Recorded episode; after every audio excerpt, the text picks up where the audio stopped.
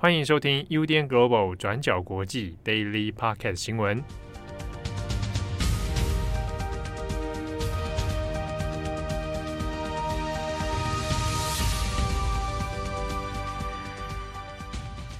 Hello，大家好，欢迎收听 UDN Global 转角国际 Daily Podcast。我是编辑佳琪，我是编辑惠仪。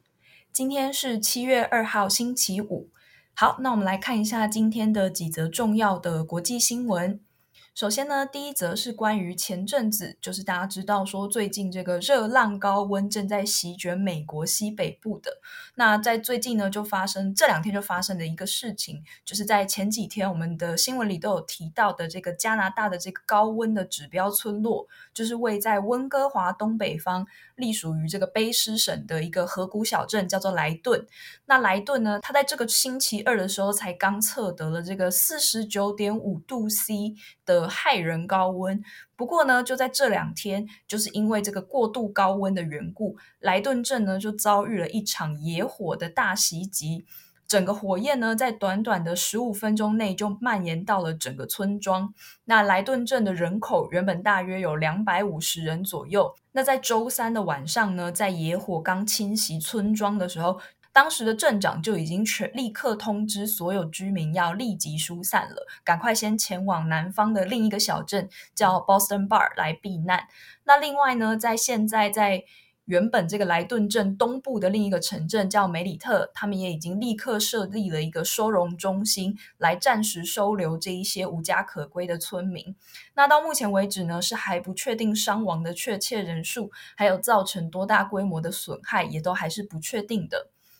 那根据这个莱顿镇的这个镇长波德曼，他在今天接受 BBC 采访的说法，他提到说呢，在周三晚上的这个大火袭击的时候，在仓皇中呢，人们基本上只来得及抓住他们的宠物和抓住他们的钥匙，立刻逃进车子里避难，那赶快逃离这个城镇。那也根据当地的这些莱莱顿当地的这些议员呢，也表示说，目前大火已经烧毁了整个小镇的百分之九十。那另外也对附近的基础建设造成了非常严重的损坏，包括说电话线、水电管线等等的这些卑诗省的基础建设都被烧光了。那波德曼他也补充说，恐怕呢莱顿小镇在这场野火袭击之后没不会剩下什么东西，那到处呢都是野火，野火造成的这个火墙很快的就侵蚀了整个城镇。那至于为什么这些连日的高温会导致野火这么快的速度发生呢？BBC 报道就引述了一名气象专家的说法，目前研判呢，应该是在周三，就是六月三十号的晚上，刮起了一阵大风。那这阵大风呢的风速是高达七十一公里每小时，七十一公里的。那这阵大风呢，就把原本在山上的这个小规模野火，顺势往北推向到镇上。那因为高温跟大风的缘故，就让整个城镇在一夜之间被野火吞噬了。那后续关于伤亡还有实际损失的其他消息，我们如果有后续资料的话，也会再做追踪的报道。好，那么今天第二则呢，是昨天我们有跟大家更新到说，七月一号是中共建党一百周年，香港主权移交二十四年。那今天要跟大家更新一下的是昨天香港的状况。在昨天七月一号晚上大概十点的时候，在香港铜锣湾一家百货公司前面就发生了一起袭击事件。有一个身穿黑色衣服的五十岁男子，手上就拿着刀刺伤了一位警察。那在刺伤警察之后，这名男生马上就逃跑了。那过后，当其他警察追上去的时候，就发现说，这个五十岁的刺伤警察的男子已经大量流血倒在地上。那警察上前之后，才发现说，原来这名男生已经自己用刀刺进左胸口心脏的位置。那么后来被刺伤的警察以及这一位把自己刺伤的男子，都纷纷送进了医院。但是警察这边是因为左边的背部后面有被刺伤，所以是没有生命危险的。但是另外一位刺伤他的男生，在被送院抢救之后，最后是在晚上十一点二十分的时候宣告不治。针对这一起事件，香港的特首林郑月娥是强烈谴责的，他就要求警察要彻查动机，然后刚上任的保安局局长邓炳强也把这一次的袭击事件形容为个人孤狼式的恐怖袭击。他说，在翻查这位男生的电脑之后，找到了一些资料，就发现说这名男生是有受到一些分化影响的，所以才会有一些孤狼式的谋杀意图。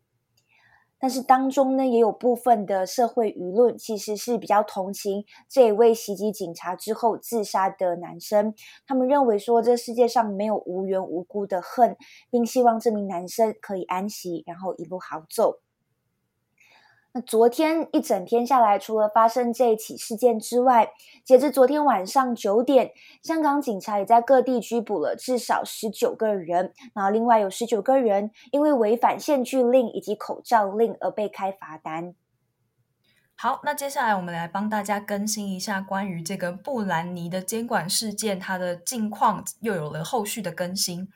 那在昨天的 Daily Podcast，我们才提到说，布兰妮的父亲做出了回应，就是指说布兰妮其实他已经有两年，就这位父亲说他自己已经有两年没有在进行任何监管的事务。那也提到说，布兰妮其实对自己的医疗行为应该是有知情同意权的，就等于是把布兰妮在周三的时候做的法院陈词做了一个比较严厉的这个回应。那不过呢，在今天呢，原本布兰妮他其实是有两位代理人来共同监管财产的啦。一位呢是他的父亲，另外一位呢是由法官指定的这个财富公司的法人，叫 basmer trust Company，就是是由双方来共同监管他的财产。那不过呢，在这个星期，布兰妮他做出了这个爆炸性的这个陈词发言之后，这间财富管理公司他已经要求要辞职了。那这个 Basement 公司呢，他就在交给法院的请求书里面写着说，请愿人也就是这个公司，他说请愿人听取了受保护人的意见，受保护人就是指布兰妮，那并且呢决定尊重他的意愿，因此呢他决定要辞职，希望呢法院也可以把最后这个监管的权利给取消，那也是有一点像在顺应布兰妮的这个心愿啦，就是他希望说监管可以取消，让他重新拿回人身自由这样。那另外呢，在昨天的法院裁决中，负责布兰妮的这位法官，他叫做 Brenda Penny，就是这位彭妮法官。他最后呢的裁决结果是拒绝了布兰妮的要求，依然呢继续决定让他的父亲担任监管人。那目前呢，无论是布兰妮或者是他的父亲，双方和双方的律师呢，对这件事情都还没有做出后续的回应。好，那么因为这接连几天下来，疫情期间我们都更新了让大家觉得心情比较沉重的新闻。那我们今天最后一则跟大家更新是稍微正能量，然后温馨一点的新闻，是发生在马来西亚的。那么在六月底的时候，马来西亚的社会在网络上面就发起了一个自救运动，叫做“白旗运动”。它在网络上面的 hashtag 是以马来文为主的，叫做 “Bendera Putih”。Bendera 在马来文的意思里面叫做旗帜，然后 Putih 是白色的意思。然后这个白旗运动在网络上面就获得很多网友以及政治人物的响应，在网络上面是迅速传开来。那么在疫情期间，其实很多人都碰到生活上面的困难，但是因为你很有可能因为不敢开口求助，然后生活压力很大，所以这个时候这个白旗运动最主要的目的就在于呼吁你在疫情期间生活面对困难的人，你可以在你的家门口竖起一个白旗。那你如果竖起了这个白旗，就是借此让其他人知道说你需要协助，然后可以让其他的人、其他的邻居对你伸出援手，提供你所需要的一些生活物资，帮助你暂时度过难关。那因为白旗，如果在一般的理解上面，我们常常会觉得说它是停战或者是要求投降的一个意思。但是因为担心大家可能因为觉得害羞或者是觉得不敢，所以没有立起白旗。所以在网络上面一直在鼓吹网友，一直在鼓吹民众的讯息是说，举白旗不代表说你是被打败，也不代表说诶是投降的意思，而是代表说你今天在崩溃前的最后一搏。然后就鼓励其他的网友去传达相关的讯息是：如果你今天竖起白旗，你不必感到羞愧，你应该要主动提出就是援助，然后让其他人来协助你，就是这样子的一个社群互助的概念。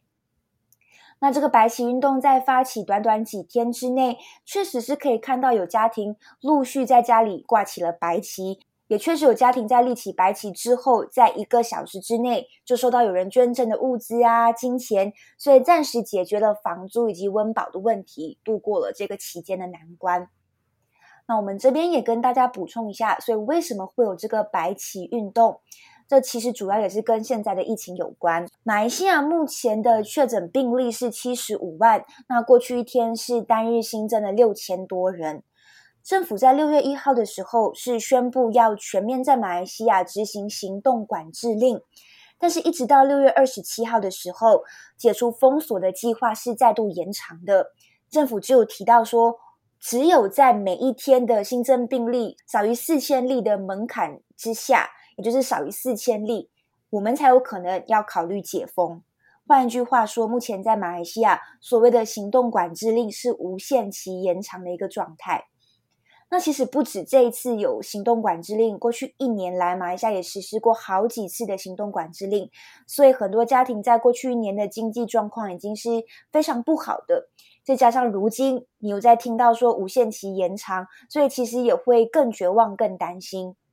那么，在政府宣布无限期延长的隔一天，就是六月二十八号，雪兰莪州就发生了一起确诊男性在天桥上面上吊自杀的事件，然后吓坏许多经过的驾驶跟路人。那这个自杀事件是震惊全国的，也不止这一个事件。那过去一年来，自杀率在马来西亚也是有所提升的，像是在马来西亚二零二零年的自杀案件共有六百三十一件。但是来到了二零二一年，光是在第一季，马来西亚就发生了三百三十五个自杀案件，所以可以看到民众的精神压力是非常非常大的。那尽管政府在疫情啊，还有实施行动管制令期间，确实是有颁布过很多的援助配套，希望可以帮助呃民众度过疫情难关，但是其实真正的成效以及所谓的覆盖层面到底是有多广，还是是有存在疑虑的。所以这也是为什么这一次民间自己会发起这样子的一场自救运动，希望透过白旗运动，让有需要的人可以渡过难关，不要再发生这些令人遗憾的事情。那除了刚刚我们在上面提到的 Bendera Putih 白旗运动，网络上面也开始出现一些比较温暖、比较互相鼓励的 Hashtag，希望彼此给彼此一些就是疗愈的效用。像是这个 Hashtag 包括大家照顾大家，在马来文就是 Kita Jaga Kita，Kita 是我们的意思，然后 Jaga 是互相照顾，以及人民照顾人民 raya Jaga raya，然后 raya 的意思就是民众的意思。好的，那么以上就是今天的几则新闻更新。那在昨天呢，刚好因为也是谈聊到疫情的关系，我就问了七号说，就是问他在疫情现在大家都 work from home 的阶段，就是你最想念的事情是什么？我也顺便来问一下慧仪。我最想念的事情啊，就是跟朋友一起聚餐呢。聚餐，聚餐，然后、嗯、对，聚餐喝酒，是去外面还是在家里的？在外面，就是超过五人以上群聚这样。对，就是很久没看到其他人了。嗯，像昨天我的答案，因为我自己已经先想好，就我自己的答案是那个拉面，就我很想吃拉面。拉面跟电影院，就我也很想看电影。对，哦，对，电影院也是，电影院真的是。然后七号的答案是散步，因为他觉得现在虽然可以散步，但是就是都还要戴口罩，或者是要很小心。就是他好像很很怀念散步的感觉，散步我也很怀念，但只建立在秋天跟冬天的情况下。现在出去应该会融化吧？哦，对啊，这几天真的天气实在是太热了。我想一下哦，如果啊现在一切顺利的话，真的就是疫情结束，我希望可以马上做的事情就是回马来西亚啊。对，因为你很久没有回家了。对啊，我已经一年多没回家了，我有点担心明年可能也回不去。哦，是。不过，因为最近这几天疫情又有变得比较严重的趋势，所以大家还是希望可以尽量小心一点。对，重点还是说大家都先把自己的那个行为都做好，就是防疫的一些准备做好。那能不能解封，这真的是还是有很多因素考量啦。对，然后我觉得精神上面跟心情上面也要照顾好了，尤其是如果你今天人在国外，然后你也很想回台湾的话，就是大家现在就只好。先一起度过这个难关希望明年一切就可以尽快的恢复正常就可以跟你想念的人见面这样。嗯好那以上是今天的 daily podcast 我是编辑佳琪我是编辑慧怡我们下次再见你先啦 我们下次见拜拜。感谢你的收听想知道更多详细资讯请上网搜寻转角国际。